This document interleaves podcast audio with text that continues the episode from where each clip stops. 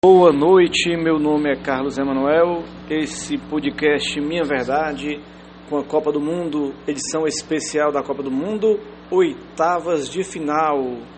Você acreditava no que aconteceu? Acreditava nas eliminações aí de Argentina, de Portugal, nas da Espanha principalmente? Você acreditava nas eliminações? Jogos que terminaram em disputa de pênalti jogos emocionantes, jogos truncados, fechados, jogos de muitos gols. Tudo começou no sábado, dia 30 de junho, mês 6, na Arena Kazan, em jogo disputado 11 horas, horário de Fortaleza do Brasil. Aí com show de Mbappé. O Mbappé aí conseguiu aí fazer os gols importantes para esse jogo aí em que teve duas viradas e a França eliminou a Argentina, que mal conseguiu se classificar, mas que no final quase empata o jogo. Aí o Pavard fez aquele golaço do Pavard, lateral direito, muito bom, aí do time da, da França. Aí a Argentina conseguiu empatar aí com, com Di Maria que conseguiu fazer o gol de empate, né?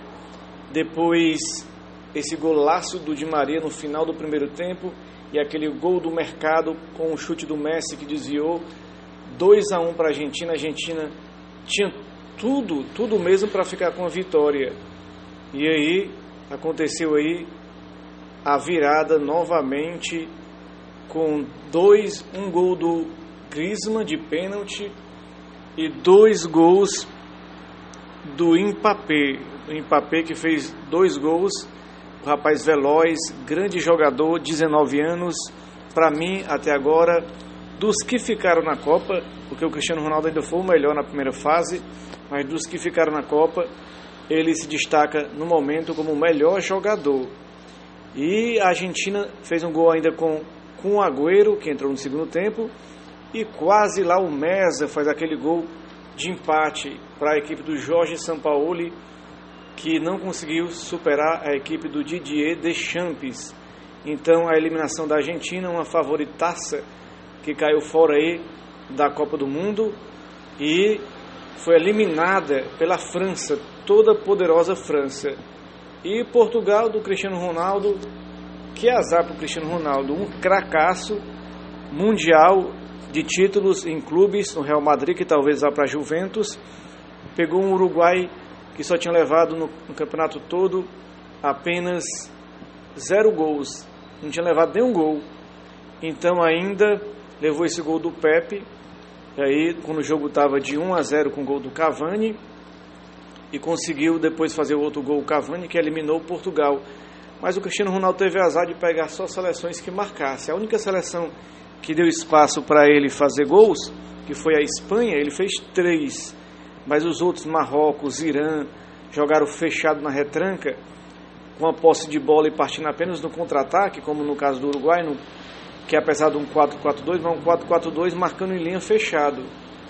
Portugal também marcou bem, mas não tinha criatividades para aproveitar as oportunidades. E o Cristiano Ronaldo esbarrou na retranca, levou aí um amarelo e, e se a se, a, se o Portugal se classificasse, ele estaria fora da competição, fora da Copa do Mundo, o Cristiano Ronaldo. E ficou fora porque a sua equipe se, se desclassificou. Quer dizer, dois gigantes, Messi e Cristiano Ronaldo, fora da Copa. É o que mostra que um jogador só não pode carregar uma seleção nas costas. Futebol hoje se denomina coletivo e a França é essa coletividade. Outro coletivo, outra coletividade, outra, outro destaque no coletivo é a Espanha, mas a Espanha não conseguiu apenas com a posse de bola fazer prevalecer seu futebol. A França apenas fez o toque de bola, o tic-tac, mas não criava jogadas. Diferente do Brasil, que eu vou falar daqui a pouco, mas a Espanha apenas tocava, a posse de bola da Espanha durante o jogo foi mais de 70%, e a Rússia se defendendo. A Rússia foi para cima na primeira fase dos seus adversários. e conseguiu fazer 3, é, 5 a 0 na, na, na fraca equipe da, da Arábia Saudita. Fez aí quase não ganha aí do, do Egito do Salá, mas e perdeu para Uruguai de 3 a 0, porque foi para cima.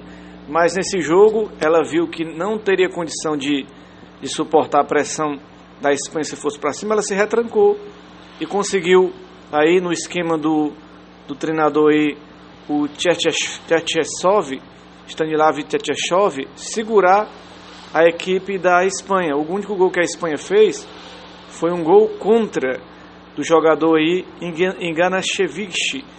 O time do, o Iniesta estava no banco e o time do o treinador Hierro era aquele toque de bola, Carvajal, Nacho, Piquet, Sérgio Ramos, Alba, Busquet, Coque, Davi Silva, Isco, Asensio, depois entrou o Rodrigo, um brasileiro naturalizado aí no lugar do Diego Costa. Ele entrou e não conseguiu, teve até uma chance de fazer o gol, como o Iniesta também teve uma chance de fazer o gol e definir, mas esbarrou aí na defesa e nas defesas do Akinfev, goleiro que se recuperou aí e teve uma boa atuação na Copa do Mundo.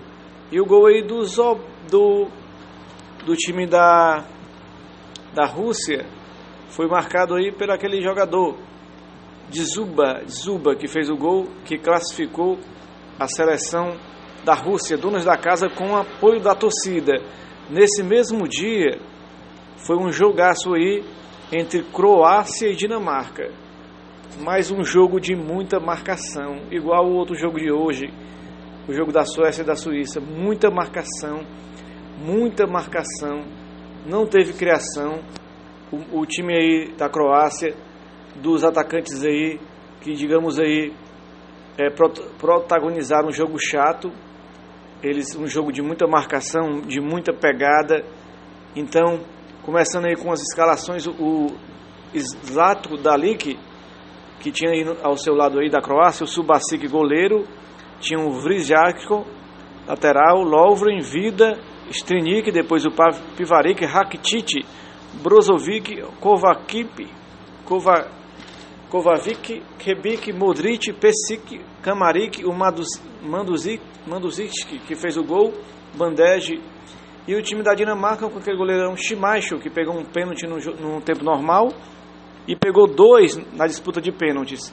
O Dalgast, Kiaer, Jossen, Schoner, que é só jogador de Eriksen, Poulsen, Jorgensen, Cornelius, Sisto, o, te, o técnico era o Agi Hareide, que terminou 1 a 1 o jogo aí. O gol da Croácia foi aí do Manduzicki e o da Dinamarca do Jorgensen. E foi para a disputa de pênaltis. O da Dinamarca pegou dois, mas o time da Croácia acabou passando de fase. Uma seleção melhor, que tem qualidade, e acabou passando de fase. E no dia seguinte, o Brasil parou, a seleção parou e viu o México tentar, tentar e o Brasil conseguir a classificação. Um jogo o Brasil jogou melhor, mas era esperado. O México não é um adversário ao nível do Brasil. O Brasil, aliás, não pegou nenhum adversário ao nível. O México teve uma boa defesa, o Ochoa é, defendeu boas jogadas. O Brasil aí teve uma zaga perfeita, levou apenas um gol na competição. Digamos aí que o Thiago Silva e o Miranda estão muito presentes aí na marcação. Temos aí a saída de bola aí com o Paulinho e aí com o William, que jogou muita bola mesmo. O Felipe Coutinho não teve muito bem, mas jogou também, fez algumas jogadas. O Neymar jogou muita bola. Continuou naquele, naquele lance, quando o jogador caiu no chão, e foi pisado, ele fez um, um verdadeiro ato de estrelismo, o Neymar, que poderia ter custado um amarelo a ele e a decepção de tê-lo fora da competição. O Brasil, como conjunto, eu posso dizer que o Brasil se iguala à França. Qualidade, tanto na defesa como no ataque. Um, time, um time compacto, que poderia ser uma final muito bem Brasil e França, as duas melhores seleções que eu vi jogar até agora na competição, e a Bélgica ali colado junto com a Inglaterra atrás. E o time do, do México eliminado, o Juan Carlos Osório reclamou com razão em relação ao Neymar, mas se formos analisar outros jogos da Copa do Mundo, como principalmente o jogo de hoje da Inglaterra, não podemos dizer que só o Neymar cai cai. Também a seleção de outros países também caem demais e simulam. A Inglaterra hoje simulou muitas faltas. Foi muito malandra, digamos assim, a Inglaterra simulando faltas. E o Brasil passou e, não, e vai enfrentar um grande adversário na segunda fase da Copa do Mundo, que é a Bélgica, que passou um sufoco com o Japão, mas o, o Japão já tinha ganho da Colômbia, né? Mas o Japão, o Japão se, é só correria, correria, correria, correria, correria. Se dá espaço ele chuta e até faz o gol, mas o Japão não tem a qualidade que tem o Brasil. Eu queria também fazer um detalhe antes de falar aqui do jogo da Bélgica e Japão, do que o brasileiro é. Vai do inferno ao céu. O brasileiro é passional e torcedor, apaixonado mesmo. E ele também, às vezes, é presunçoso. Ele, como no futebol, ele sempre foi o mesmo, como a imprensa brasileira, tão cega. Elas acreditam que o Brasil já ganhou a Copa, que o Brasil já trouxe o Hexa, já é campeão, já tem o título.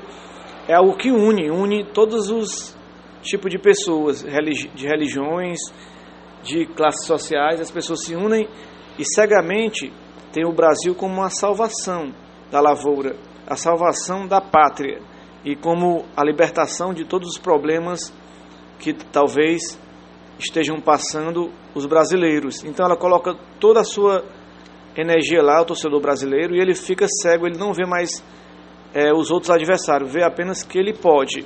É uma fé cega, não vê os defeitos mais do Brasil e que o Brasil pode também acabar dando vacilo, né?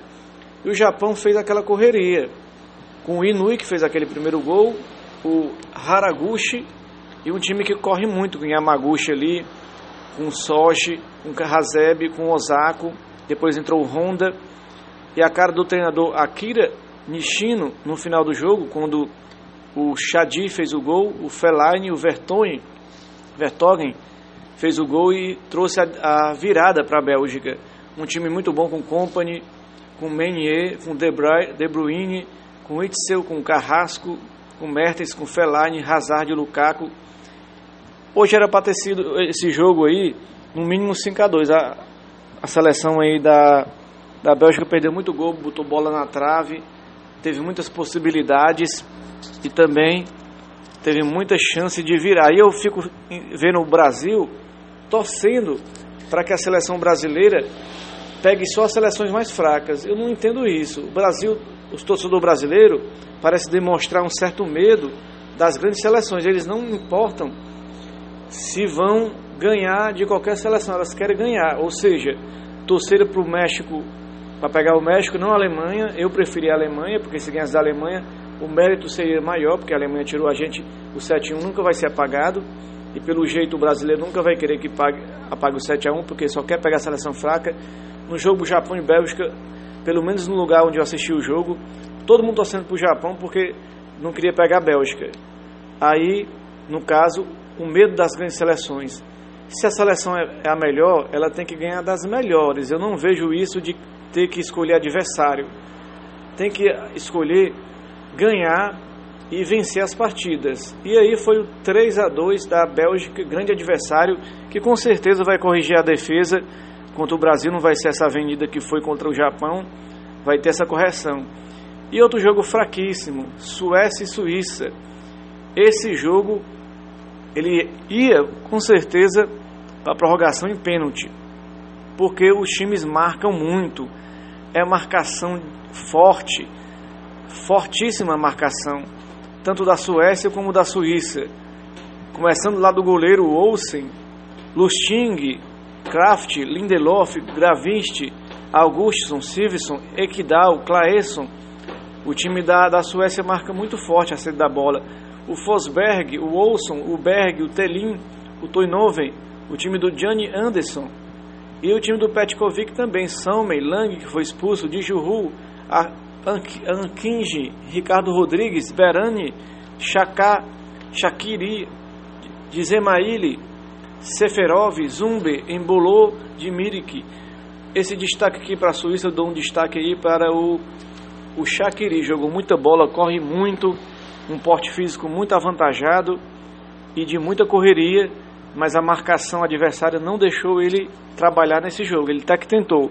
E pelo outro lado, o que fez aquele gol que desviou um jogador da Suíça logo no finalzinho do jogo e conseguiu aí avançar. A Suíça é um time de retranca forte na marcação e que se der brecha ele consegue aproveitar nos contra-ataques. A Suécia foi muito longe, está de parabéns realmente na Copa do Mundo, chegando muito longe, mas no futebol de hoje eu dou uma nota muito baixa para esse futebol, eu dou uma nota de 0 a 10, dou nota de 4, porque a gente quer ver bola na rede, quer ver toque de bola, quer ver é, jogadas de triangulação. E o jogo que finalizou essas oitavas de final foi Colômbia e Inglaterra. O favoritismo era da Inglaterra, porque Jamie Rodrigues, a principal estrela da Colômbia, não estava, e o jogador reserva Borra também estava machucado. Então a Inglaterra era preferível que ela passasse, porque ela tinha mais qualidade para mostrar no final. A torcida estava toda com a Colômbia, né? E o time do Peckman, com Ospina, Arias, Zapata, Davidson Sanches, Mina, Morrica, Barrios, Carlos Sanches, Uribe, aí o, o jogador aí, Lerman, Baca, Quinteiro, Muriel, Quadrado, Falcão, tentou, tentou e fez um bom futebol, um grande jogo. A Colômbia, a Inglaterra dominou grande parte do jogo também. O jogo tinha muita marcação. A Colômbia surpreendeu com a marcação, a Inglaterra também marcava muito bem. Mas aqui a Croácia tinha uma oportunidade de, de ambas as equipes, né? E o time aí do Gareth Southgate é, com Pinkford, Pinkford, Walker, Rashford, Stones, Maguire, Trippier, Dele Alli, Dier, Anderson, Lingard, Jung, Danny Rose, Sterling, Vardy, Harry Kane, que fez o gol de pênalti. E um jogo de muita reclamação, o juiz perdeu o controle do jogo, muita falta, e o Kaikai impressionante da Inglaterra que por causa desse caicai, ele quase perde o jogo. Levou para a prorrogação e nos pênaltis, aí a Colômbia teve tudo para vencer a partida. E está definido aí as quartas de finais. As quartas de finais foram definidas. Aí eu coloco como favorito para ganhar a Copa ainda Brasil e França. Aí correndo por fora aí Uruguai e a Bélgica. E muito por fora também Inglaterra.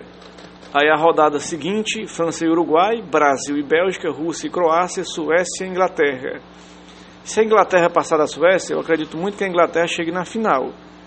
Mas vai depender de se a Suécia conseguir, no caso, ela, a Inglaterra conseguir passar da Suécia. A Rússia conta com uma torcida muito vibrante. A Croácia tem um, bom, um belo time, pode surpreender, né? E pelo lado aqui da, da chave do Brasil, o Brasil é, pode passar da Bélgica por causa da falha da Bélgica da defesa, mas a Bélgica também tem um grande time no ataque e no meio de campo. E Uruguai e França, se o Cavani não jogar, a França é franca favorita a passar de fase. Se o Cavani jogar, vai ser complicadíssimo, vai ser um grande jogo. Eu apostaria em França e Brasil, Croácia e Inglaterra nas semifinais da Copa do Mundo FIFA 2018 na Rússia. Eu sou o Carlos Zé Manuel. Essa foi uma análise aí para você, uma análise das oitavas de final da Copa do Mundo. Muito obrigado e até a próxima.